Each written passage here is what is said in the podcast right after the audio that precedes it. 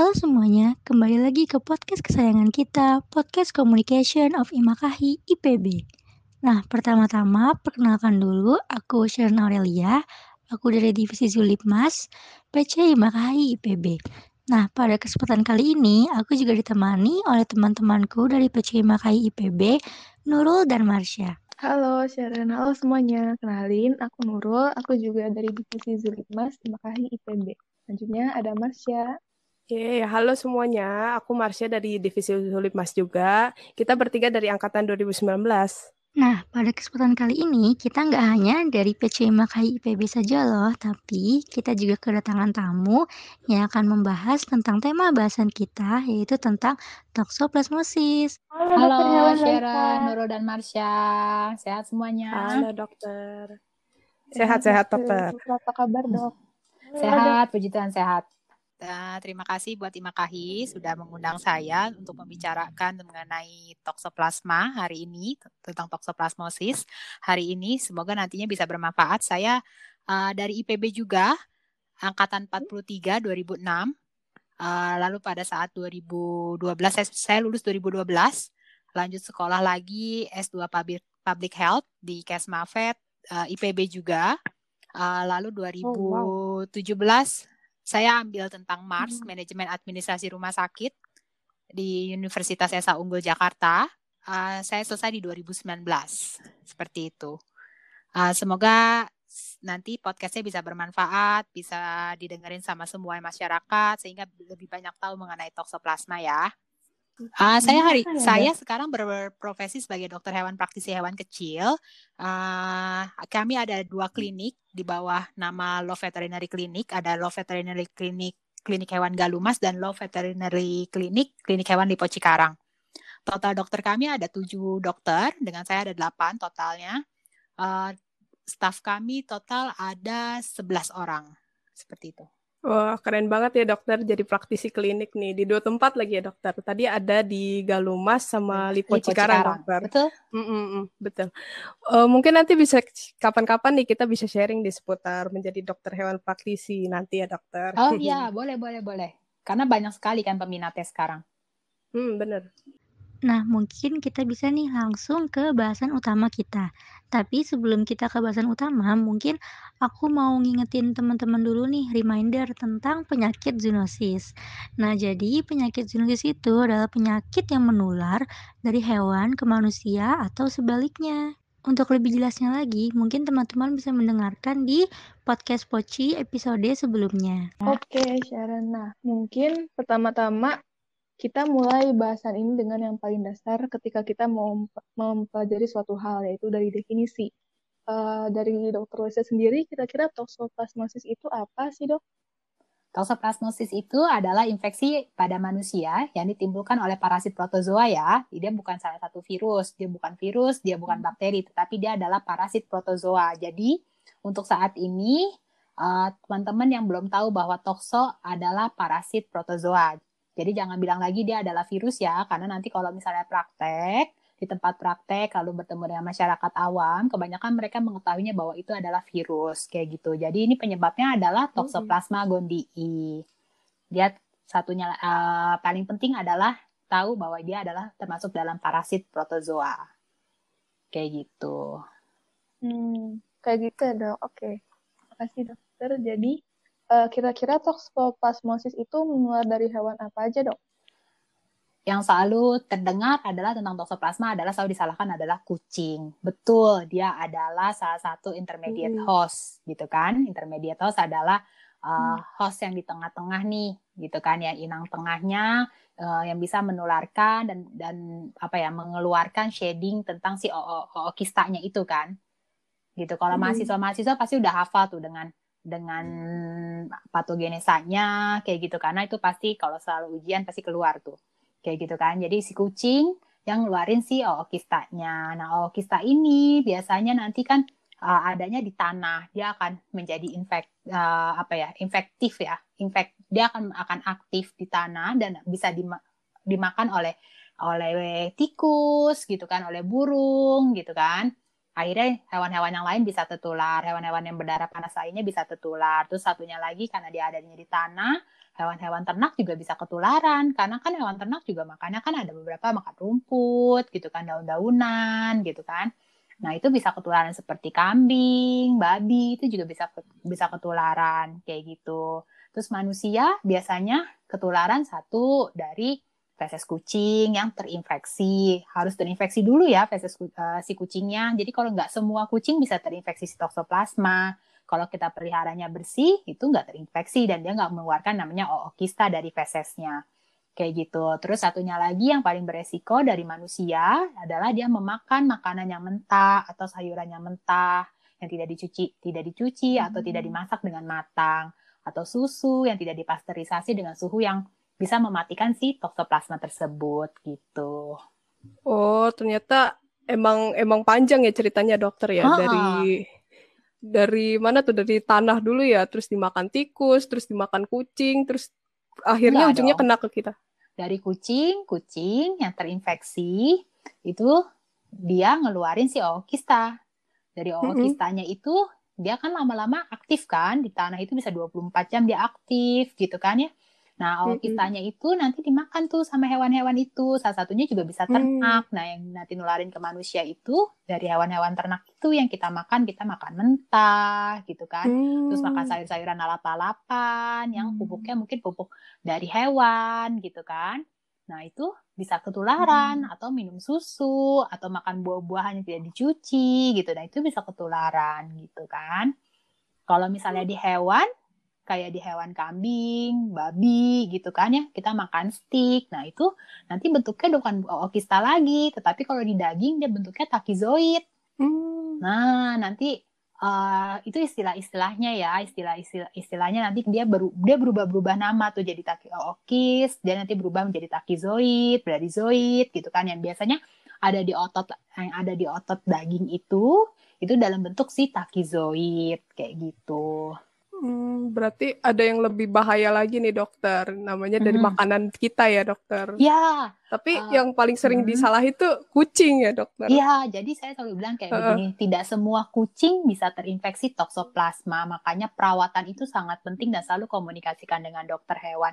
Makanya kenapa kalau mau pelihara hewan selalu komunikasikan dengan dokter hewan apa yang harus dilakukan dalam perawatannya. Seru juga nih kalau kita kalau kita bicara mengenai perawatan hewan gitu ya nggak jadi mm-hmm. pelihara, uh, kalau melihara hewan tanyain sama sama ahlinya yaitu dokter hewan kayak gitu kan jadi nggak browsing yang mm. ngasal nggak nggak nanya ke komunitas-komunitas yang ngasal kayak gitu uh, tapi kalau kita bahas dulu nih yang paling sering dituduh kan kucing ya dokter uh, mm-hmm. itu mito katanya tuh kucing itu kalau kita sering main sama kucing tuh katanya kita bisa mandul apalagi kalau ibu hamil tuh bisa jadi keguguran malah itu mitos apa fakta sih dokter?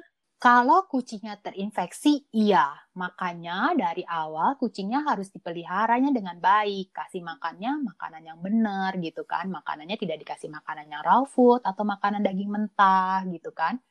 Terus kucingnya dipelihara dengan benar, jadi fesesnya harus dibersihkan setiap hari gitu kan. Terus diperiksakan kucingnya ke, ke dokter hewan. Bisa dicek kok kucingnya. 5 sampai dengan 10 menit hasilnya keluar toksoplasmanya kayak gitu. Jadi kalau misalnya uh, dia menyebabkan keguguran, iya. Kalau misalnya kucingnya terinfeksi dan manusianya jorok. Kenapa jorok? Karena dia hmm. membersihkannya enggak. Dia kenapa jorok? Dia nggak bersihin fesesnya setiap hari. Dia nggak nggak grooming kucingnya secara rutin, tidak memberikan obat cacing secara rutin gitu kan. Nah, hal-hal yang kayak begitu yang harus diperhatikan gitu. Tapi tidak semua kucing dapat menyebabkan keguguran kayak gitu. Makanya pada saat hamil juga manusianya harus diperiksa dong apakah dia uh, sedang sedang terinfeksi sitokso atau tidak gitu kan. Jadi makanya mau kalau misalnya mau nikah nih kalau di manusia ada yang namanya uh, pengecekan pranika. Pengecekan para pranika itu salah satunya ada yang namanya torch, torch tes torch ya. Tes torch hmm. itu adalah ada toxo, uh, cytomegalovirus, torch, rubella, cytomegalovirus dan herpes simplex itu empat yang wajib di uh, yang wajib diperiksa pada uh, saat kita planning untuk uh, menikah kayak begitu. Itu ada ada di paket di paket pemeriksaan-pemeriksaan darah lab kayak gitu. Jadi kalau Hmm, dibilang iya, mitos atau fakta, eh, mitosnya nggak juga, tapi fakta. Tapi ada reasonnya. Faktanya adalah kalau misalnya kucingnya memang sedang terinfeksi, gitu kan. Pada saat sedang terinfeksi, manusianya lagi hamil, dia akan jadi aktif. Karena pada saat eh, manusianya itu eh, kondisinya sehat, tidak sedang hamil, tidak dalam kondisi imunosupresif, gitu kan, ya sistem imunnya terdepres, gitu. Nah itu dia nggak Hmm. aktif, kayak gitu. Oh alah, jadi ternyata bukan hewan saja ya dok yang bisa menyebabkan toksoplasmosis, tetapi juga makanan yang dikonsumsi seperti sayuran dan daging. Kira-kira penyebab adanya protozoa yang menyebabkan toksoplasmosis pada daging dan sayuran mentah itu apa ya dok? Iya higienis dong. dibanding Kalau misalnya dibaca ya, Dok? mengenai riset-riset di luar negeri, gitu ya, eh, negara-negara yang maju saja kejadian toksoplasma itu paling tinggi dari makan makanan yang mentah, apalagi negara kita, ya nggak yang suka lalap-lalapan, ya nggak sukanya lukanya metik langsung dari Benar pohonnya, sekali, Dok. gitu kan ya, dicuci cuma dialirin air doang, kayak gitu kan. Terus Hmm. cucinya sebentar doang, habis itu di dikepret-kepret gitu aja terus langsung pakai makan. Terus iya kan, paling seneng makannya lalap pakai cocok pakai sambal gitu kan. Terus udah gitu sekarang warung-warung steak juga banyak sekali kan, steak, sushi yang kita nggak tahu tuh apakah yang mentah-mentah itu benar-benar disimpan di dalam suhu yang tepat sehingga uh, aman dikonsumsi sama manusia kayak gitu. Jadi uh, tidak hanya dari kucing ya, uh, penelitiannya paling banyak kejadian toksoplasma pada manusia itu dari makan makanan yang mentah, dari mengkonsumsi uh, buah-buahan atau sayuran yang mentah seperti uh, burger. Kalau di luar negeri nih, kalau dibaca nih burger, salad kayak gitu. Terus satunya lagi dari uh, transfusi darah dan transfusi darah juga sekarang sudah diwajibkan kan biasanya tuh uh, toksonya juga harus negatif kayak gitu kan. Terus sama mungkin ada beberapa yang memerlukan trans transplantasi organ juga bisa tuh. Kalau misalnya uh, dia perlu transplantasi org- organ bisa menularkan. Kalau memang ada toksonya dia bisa bisa bisa menularkan dari uh, melakukan transplantasi organ kayak gitu. Atau dia uh, apa ya dari ibu yang hamil dia bisa menularkan tuh ke fetusnya. Wow. makanya tadi menyebabkan keguguran. Namanya transplasenta kan? Melalui transplasenta plasenta.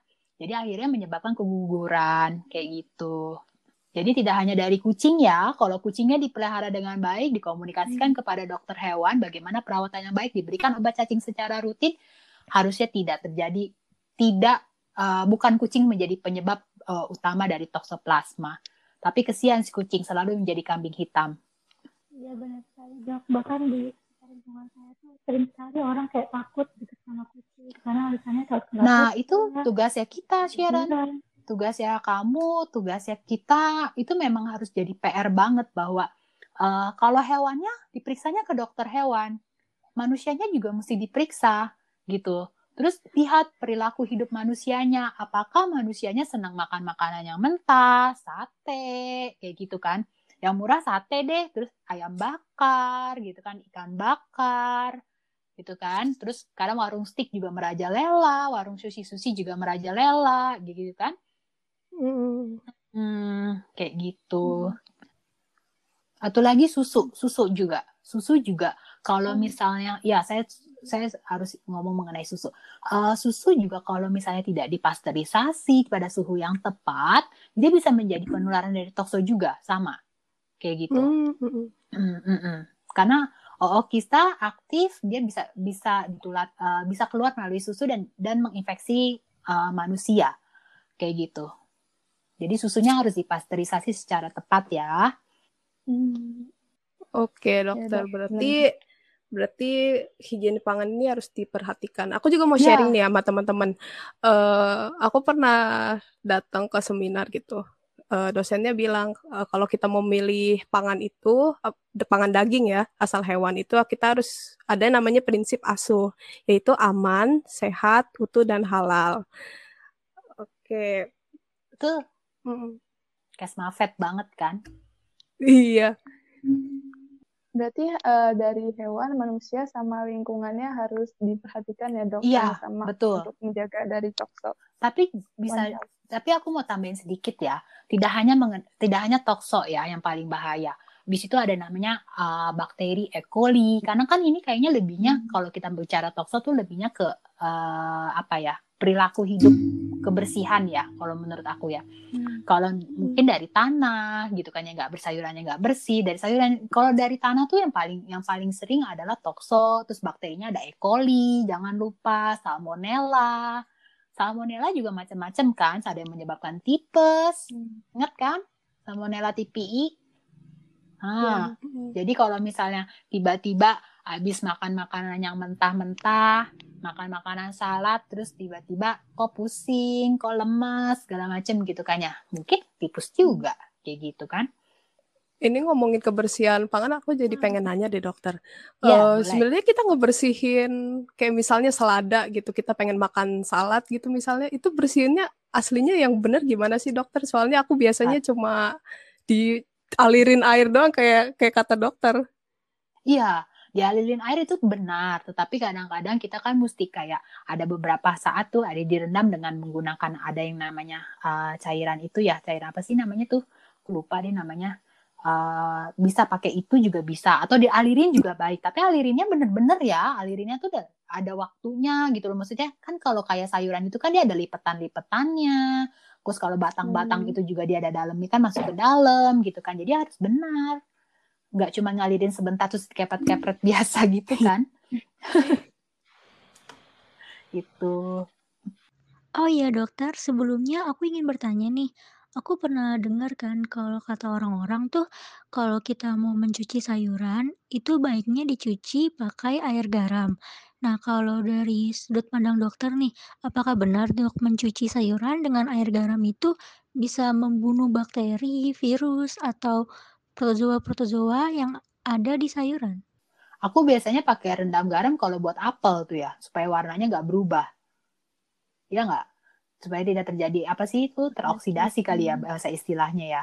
Uh, uh, kayak gitu. Cuma kalau misalnya dengan sayuran biasanya tuh uh, kita diperes dengan jeruk nipis juga bisa tuh kalau alami itu bisa juga sebagai agen hmm. antibakteri kan untuk buah dan sayur. Cuma kalau buat garam biasanya tuh untuk kayak uh, supaya nggak teroksidasi tuh kayak aku kalau bikin apel ngupas apel kan kadang-kadang nggak langsung dimakan kan jadi aku rendam dulu tuh pakai garam biar warnanya nggak berubah kalau warnanya udah berubah jadi coklat hitam gitu kan kita nggak minat ya hmm. makannya kayak gitu itu sih kalau aku sih kalau mengenai garam untuk cuci uh, sayuran aku kurang tahu ya jujur ya gitu cuma pakai garam cuma buat uh, apel kayak gitu Cuman nih setahu aku kalau buat ngebersihinnya itu biasanya pakai jeruk nipis kayak gitu ya. Jeruk nipis sih dia sebagai agen antibakteri juga soalnya. Cuman gimana mekanismenya ya kan kurang paham ya. Intinya tuh kalau dialirin aja dengan air, uh, mengalir tapi benar-benar sampai ke selanya kita benar-benar eh, nggak uh, cuma alirin doang tok gitu kan soalnya kan daun-daun tuh kadang-kadang ada lipetan-lipetannya terus dia ada ada lubang-lubangnya gitu kan ya nah itu uh, kita mesti benar-benar make sure bahwa uh, sampai ke dalam-dalam situ bersih gitu. Hmm. Itu sih. Kadang-kadang dari yang paling kita takutin kan dari tanah kan, tokso ini. Kayak gitu. Hmm, sama ini dok, tadi kan kata dokter kalau jeruk nipis hmm. itu uh, buat bakteri ya, asli bakteri. Tapi kalau toksoplasmosis hmm. kan protozoa itu kira-kira gimana dok? Apa jeruk nah, nipis? Kalau misalnya, nah itu aku nggak tahu kita mesti baca lagi kan. Jadi gini, Uh, kan sitosoplasma ini kan ditularkannya kalau misalnya dari sayur-sayuran itu kan dari tanah kan, dari pupuknya sebenarnya kan, pupuk pupuk kandang yang berasal dari feses, dari feses hewan kan. Yang kita takutin adalah si tanahnya itu eh, pupuknya itu terkontaminasi dengan ookista yang tadi di shading dikeluarin dari feses si feses kucing kan, hmm. bener nggak? Jadi pada saat kita mau mencuci itu make sure aja sih sebenarnya kalau misalnya dengan air mengalir pun oke okay, gitu kalau menurut aku ya. Tetapi jangan asal-asalan. Jangan asal-asalan bener-bener cuman sebentaran doang terus kita harus bener-bener bersihin bersihin kayak gitu kan ya. Jadi kalau protozoa sih sebenarnya uh, ya penting intinya adalah tanahnya sudah benar-benar bersih gitu kan. Make sure bahwa daunnya tuh nggak ada nggak ada tanah gitu kan ya. Terus dia kalau yang jelek-jelek segala macam ya dibuang gitu kan. Tempat tempat tanah-tanah itu bisa bisa masuk gitu kan. Karena kan ngecek si toksoplasma itu juga harus dengan mikroskop kan. Nggak bisa kita lihat mata telanjang gitu kan. Hmm. kayak gitu. Ya, dokter terima kasih dokter penjelasannya tadi tentang alur infeksi tentang penyebabnya nah tadi kan kita udah membahas hal-hal tentang penyebab alur infeksi dan lain-lain nah kira-kira nih dokter mm -hmm. uh, sebagai dokter hewan kan tugas kita juga ya dokter untuk mengecek dan memeriksa apakah hewan peliharaan itu infeksi toksoplasma atau tidak. Nah, kira-kira dokter hewan itu bagaimana sih dok caranya mendiagnosis toksoplasma? Cara mendiagnosis apakah hewan itu terinfeksi tokso atau tidak. Kayak gitu. Hmm. Jadi, cara mendiagnosisnya satu dari gejala. Gejala yang pertama adalah anamnesa. Anamnesanya apa gitu kan. Kita kan sama ya semua tuh pasti belajar ada dari anamnesa sinyalemen kayak gitu kan ya. Sinyalemen tuh kita cek dulu semuanya physical examination gitu kan ya PE dulu hewannya kayak gitu. Jadi uh, kita akan tanya nih apakah hewan uh, uh, kucingnya bisa um, biasanya makannya makannya makanan apa gitu kan ya. Kalau misalnya makannya raw food kita udah mesti mikir oh mungkin dia tokso gitu salah satu diagnosanya gitu kan kalau misalnya satunya lagi, oh dikasihnya uh, susu fresh milk yang benar-benar fresh banget dari si sapinya gitu. Oh kita juga udah mesti curiga gitu kan. Uh, terus satunya lagi dikasihnya raw food, ayam uh, daging ayamnya juga mentah gitu kan atau daging sapinya mentah yang dikasih di kucingnya kayak gitu kan. Terus kucingnya kucingnya uh, di, di indoor di outdoor kan dia keluar gitu kan. Jadi kita kalau dia keluar kita nggak tahu mungkin dia ngorek-ngorek sampah gitu kan? Atau dia nongkrong di tukang pecel lele gitu kan? Bener ya? kita nggak tahu kan? Jadi penyebab kucing terinfeksi tokso itu itu gitu. Diagnosanya caranya gimana? Datang ke dokter hewan minta yang namanya tes tokso. Nah, uh, minta tes toksoplasma itu biasanya ada dua ada ada tes antibodi sama antigen. Kayak oh. gitu.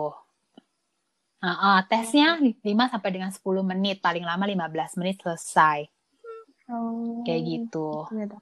Nah, diagnos gejalanya banyak banget kalau di kucing dan hampir sama sama penyakit yang lain. Oh. Di manusia lebih lebih biasa lagi. Kalau di kucing mungkin terinterpretasi ya. Kalau dia kalau dia sudah sudah kan orang kadang-kadang kalau bawa hewan lebih kayak uh, udah pak udah terlihat gejalanya hmm. terlihat aneh dia bawa ke dokter hewan gitu hmm. kan jadi kalau gejalanya di kucing biasanya udah ada inkoordinasi hmm. ada pneumonia kayak gitu nafasnya udah jadi cepet gitu kan nggak mau hmm. makan gitu demam kadang dia diare gitu hmm. sama kan kayak gejalanya kayak penyakit yang lain iya, cuma yang paling khas di kucing adalah uh, saat dia sudah nyerang ke uh, sistem syaraf biasanya ada inkoordinasi jalannya udah miring kayak gitu oh. terus kepalanya miring jalan kadang-kadang jatuh kayak gitu terus sama kelamaan kalau udah ke syaraf kadang-kadang udah nyerang mata juga hmm. tuh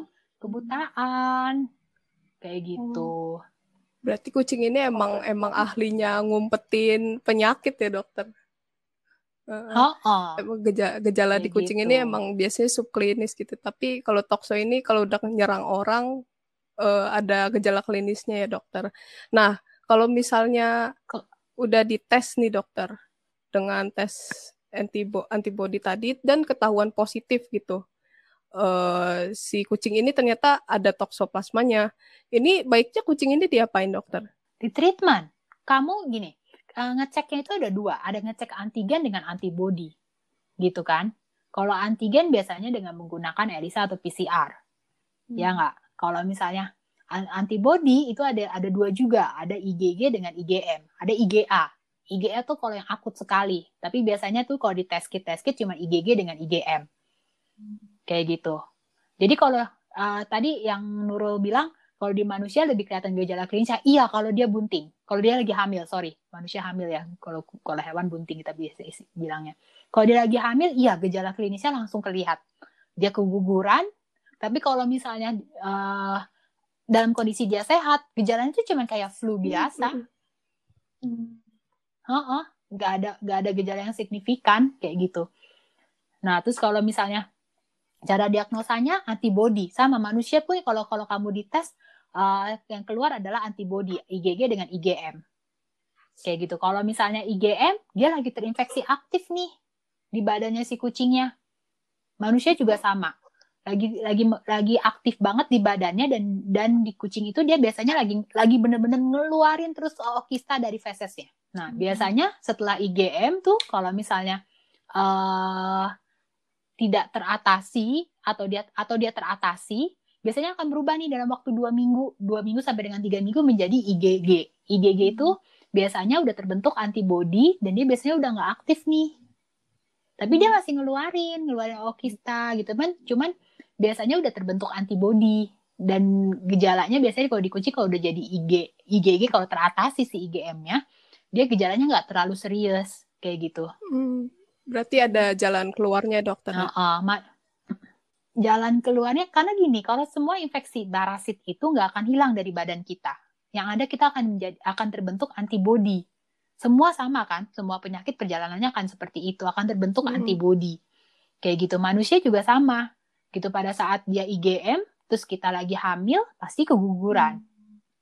kalau tidak ditangani dari awal sama hmm. dokter ya sama dokter sama uh, dokter kalau misalnya ditangani dari awal itu biasanya diberikan pengobatan nah kucing juga sama kalau gejalanya udah muncul uh, ke syaraf dia sampai kejang dia sampai kebutaan terus baru dibawa ke dokter hewan terus ternyata hasilnya adalah positif tokso tingkat survive-nya juga kecil hmm. tapi kalau misalnya dari awal oh cuman uh, kok muncul gejalanya kayaknya inkoordinasi aja ya terus napasnya agak cepet nih biasanya kita udah langsung saranin uh, ibu kita tes tokso ya apalagi habis habis rescue gitu kan kucingnya kan tes tokso tes tokso hasilnya positif pengobatan biasanya hasilnya baik mm -hmm.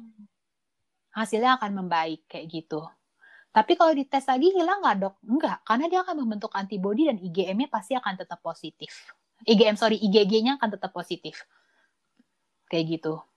Kalau udah uh, pusing memang kalau belajar imunologi. Nggak ada bayangan kan? Intinya kalau misalnya imunologi itu uh, setiap apa pun yang masuk ke dalam badan kita itu ada dua macam. Namanya IgM dengan IgG itu yang paling simpel yang akan dibaca oleh tes okay. tes kit ya. COVID juga gitu kayaknya. Uh, aku sih belum pernah cek ya maksudnya yang antibody itu kayaknya antibodinya ada IgG IgM juga apa enggak ya? Ah, nah kalau misalnya yang ini nih kalau yang di kucing ya dia ada IgM sama IgG kalau misalnya baru per, terinfeksi di awal yang lagi aktif-aktifnya itu biasanya IgM-nya akan positif. Hmm. wah itu gejala gejalanya terinterpretasi banget di kucing. Nah kalau misalnya ah dia cuma nggak mau makan terus napasnya kok agak cepet nggak nggak normal nih gitu kan ya.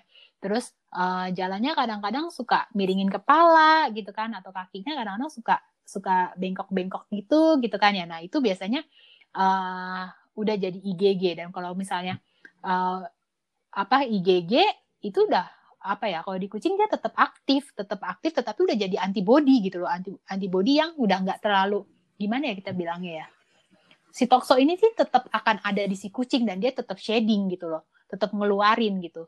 Cuma kita bisa kontrol sampai gejalanya nggak muncul. Nanti kalau sistem imunnya si kucing itu turun lagi, hmm. gitu kan ya, dia bisa bisa muncul lagi, hmm.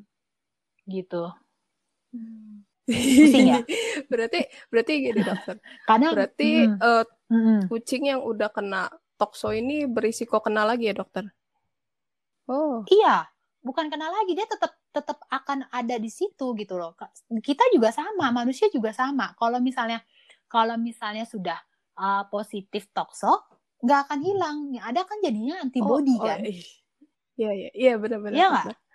Iya kalau jadi antigen terus nanti yang muncul adalah antibody uh, si IgM karena uh, ada benda asing masuk ke dalam badannya gitu kan.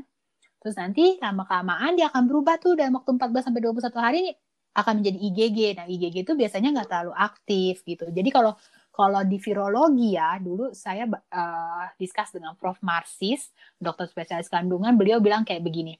Uh, di virologi itu ada dua, ada dua apa ya dia bilang, dua uh, apa sih namanya? Ada dokter, ada yang yang kolot sama yang muda nih berbicara cara pola berpikirnya. Kalau yang kolot dia bilang kayak begini. Toksoplasma itu uh, pada saat dia sudah menjadi IgM, eh pada saat dia masih jadi IgM, dia lagi aktif-aktifnya di badan kita. Ini yang di human ya. Dia ceritanya kayak begini. Jadi gampang banget nanti bisa ngertinya. Lagi aktif-aktifnya tuh IgM. Nanti setelah dua minggu, dia akan menjadi IgG. Tapi kalau dokter-dokter yang zaman dulu nih mereka berpikirnya gini, IgG-nya semakin tinggi, berarti kan semakin banyak kan sebenarnya jumlah si Iya. virusnya. Kalau kamu ngecek ngecek di lab nih, lab manusia nih, nanti keluarnya IgG sama IgM. Kalau kalau IgG-nya semakin tinggi, itu kan semakin banyak sebenarnya jumlah virusnya. Eh, sorry, sorry, kok virus sih, sorry. Eh, protozoanya kan, jumlah sitoksonya di dalam badannya dia, di badan dalam badannya kita. Nah, tapi kalau dokter-dokter muda, yang yang dia bilang sih dokter-dokter muda ya, bilangnya selalu bilang kayak gini, kalau IgG-nya tinggi, berarti antibodinya banyak untuk melawan si bak, eh, si protozoanya, si toksonya gitu. Heeh, jadi intinya ya kalau kita sebagai dokter hewan gitu nggak usah terlalu khawatir mengenai tokso selama kita paham bahwa oh kita sangat beresiko gitu kan kita kan mahasiswa dokter hewan gitu kita, kita kan ada salah satu orang yang sangat beresiko untuk terpapar penyakit ini kan benar nggak Mm. Nah, konsultasiin sama dokter manusia, dites, dicek. Saya 2000, 2012 saya cek. Puji Tuhan negatif, eh, cuman rubella dan sitomegalovirusnya. Heeh. Kalau tokso tuh sebenarnya kalau kalau kita tidak sedang eh, hamil, dia akan silent banget. Dia akan tidur gitu. Kalau kita lagi hamil, kan sistem imun turun tuh, dia akan aktif. Nah, dia serang apa? Janinnya. Kayak gitu. Nah, kalau kucing yang lagi hamil terus keguguran, kalau di klinik kami, SOP-nya kami juga wajibkan tuh encourage klien Hmm. untuk dites toksonya. Karena pernah dapat kejadian kucingnya keguguran, kita tes toksonya hasilnya positif. Ternyata kan kegugurannya akibat dari si toksonya, kayak Hmm. gitu. Ngomongin ngetes, ngetes, ngetes nih dokter. Eh, seberapa sering sih dokter Hmm. nemuin case ini? Apa apa dokter tahu gak sih seberapa banyak case ini di Indonesia gitu? Dan apakah ini eh, masalah public health yang serius?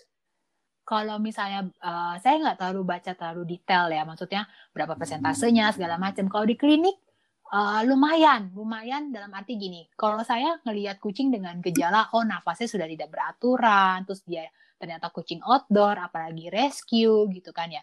Eh, terus satunya lagi ada diare, nafas nggak beraturan, terus jalannya udah inkoordinasi. Biasanya kita pasti wajibkan untuk tes tokso. Dan hampir saya sih bisa bilang hampir 80% kalau udah gejalanya kayak begitu tes toksonya pasti pasti positif. Cuma saya juga nggak hitung nih se- pasien sebulan tuh berapa banyak sih eh, toksonya kayak gitu. Cuma kalau udah pasti keguguran, kita SOP kita adalah kita encourage klien untuk dites toksonya karena mungkin penyebabnya adalah si tokso. Kayak gitu loh. Bingung ya? Bingung nggak? dokter. Kalau mengenai Udah. kalau mengenai diagnosanya aku rasa sih bingung. Eh, Karena kalian nggak lihat langsung kan. Kalau nanti lihat langsung kita praktekin itu nggak bingung. Karena simple banget tinggal ngambil darah kucingnya, eh, ditetesin ada reagennya, hasil 5 menit sampai 10 menit keluar. Kayak tes kayak eh, COVID lah sama tesnya kayak begitu. oke. Makasih dokter Lisa. Hari ini kita belajar banyak banget nih mengenai toksoplasmosis.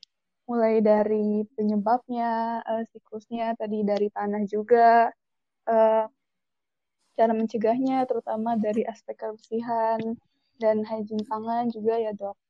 Iya, Eh, juga penting banget eh, untuk selalu kontrol ke dokter hewan apabila kucingnya sudah menampakkan gejala supaya dapat penanganan yang di eh, harusnya belum gejala. Harusnya bagi se- kalau misalnya mau merawat hewan itu tanyakan kepada dokter hewan bagaimana cara merawat yang benar. Hmm. Kayak gitu. Kalau saya selalu bilang kayak begitu. Jadi makanya selalu slog- slogannya adalah ayo ke dokter hewan. Supaya apa? Supaya tahu nih apa yang harus dilakukan di rumah gitu kan.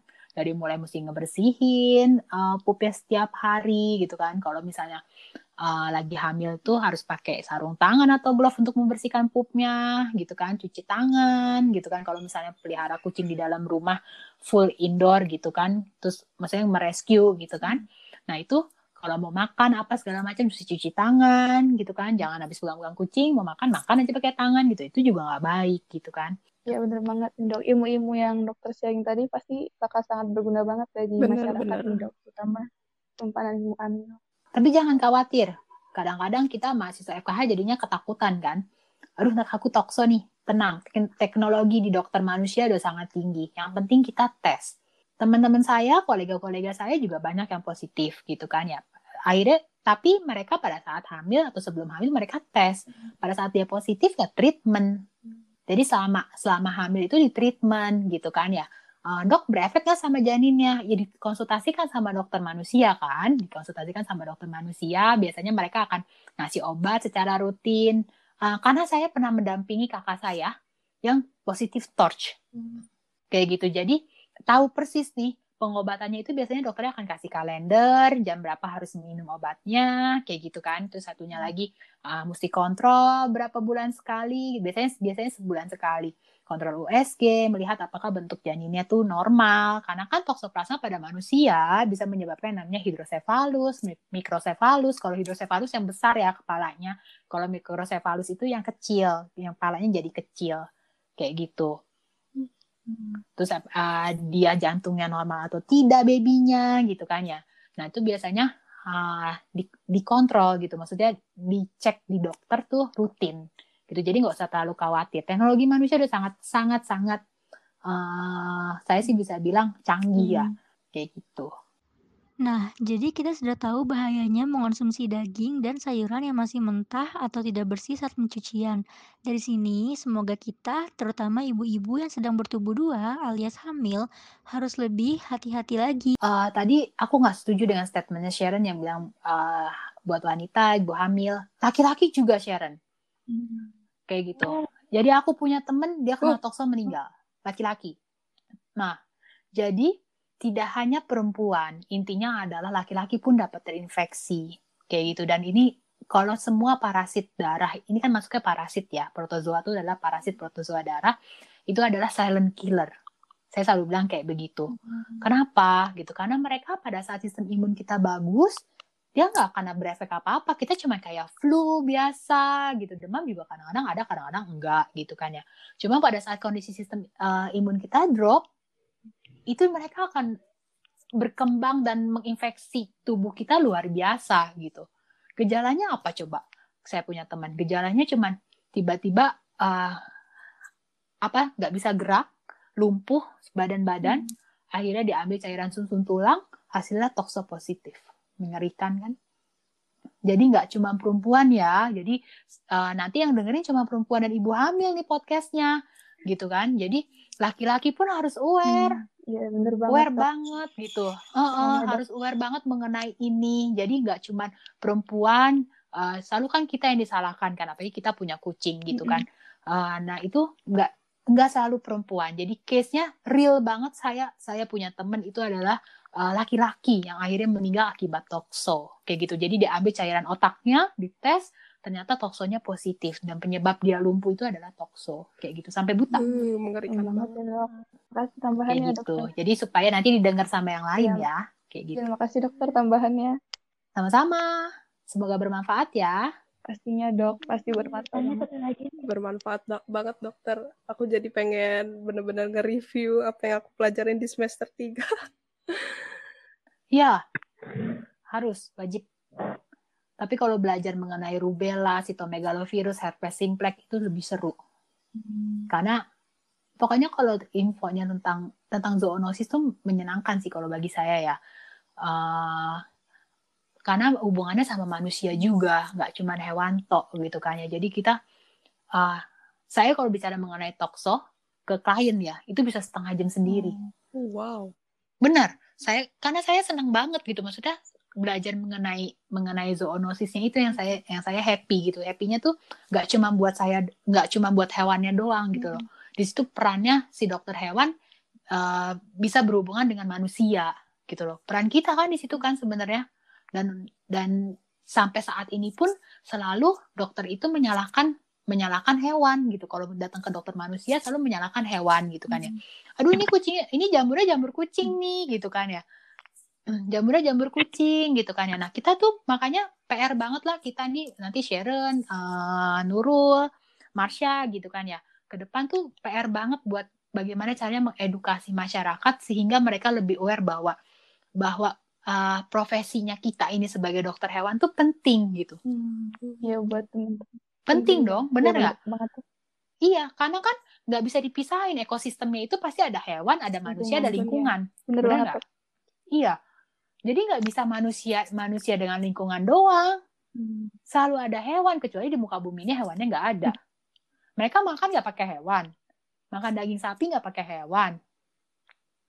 Dan satunya lagi, dokter hewan itu sekarang di semua aspek uh, pekerjaan yang yang semuanya pangan asal hewan ya, walet, ya, hmm. ya, sarang walet gitu ya. Semuanya hmm. kalau mau impor ataupun mau im, mau ekspor gitu ya kita ya, mau keluar gitu hmm. itu selalu approval dari dokter hewan. Hmm. Kayak gitu. Keju, butter, kayak gitu semuanya tuh udah udah perlu dokter hewan gitu jadi nggak usah terlalu khawatir menyenangkan kok kita kita jadi dokter hewan tuh sangat sangat menyenangkan kita punya lapangan kerjanya luar biasa hmm. jadi nggak cuman saya cuma mau bilang gini sekarang kan kayaknya jadi banyak orang banyak berpraktek gitu kan hmm. kan ya mendalami tentang pangannya itu lebih itu menyenangkan banget gitu kalau misalnya apalagi belajar mengenai zoonosisnya terus kalian bisa kayak kerja di WHO-nya gitu kan ya, di OAI-nya hmm. gitu. Nah itu keren banget kalau menurut saya, hmm. menyenangkan gitu. Karena nggak cuma buat diri kita Benar, sendiri dok, kan. Ya. Nah, menarik banget nih dok, ilmu, dan penuh ilmu sekali pembahasan kita kali ini. Terima kasih banyak dokter Lisa.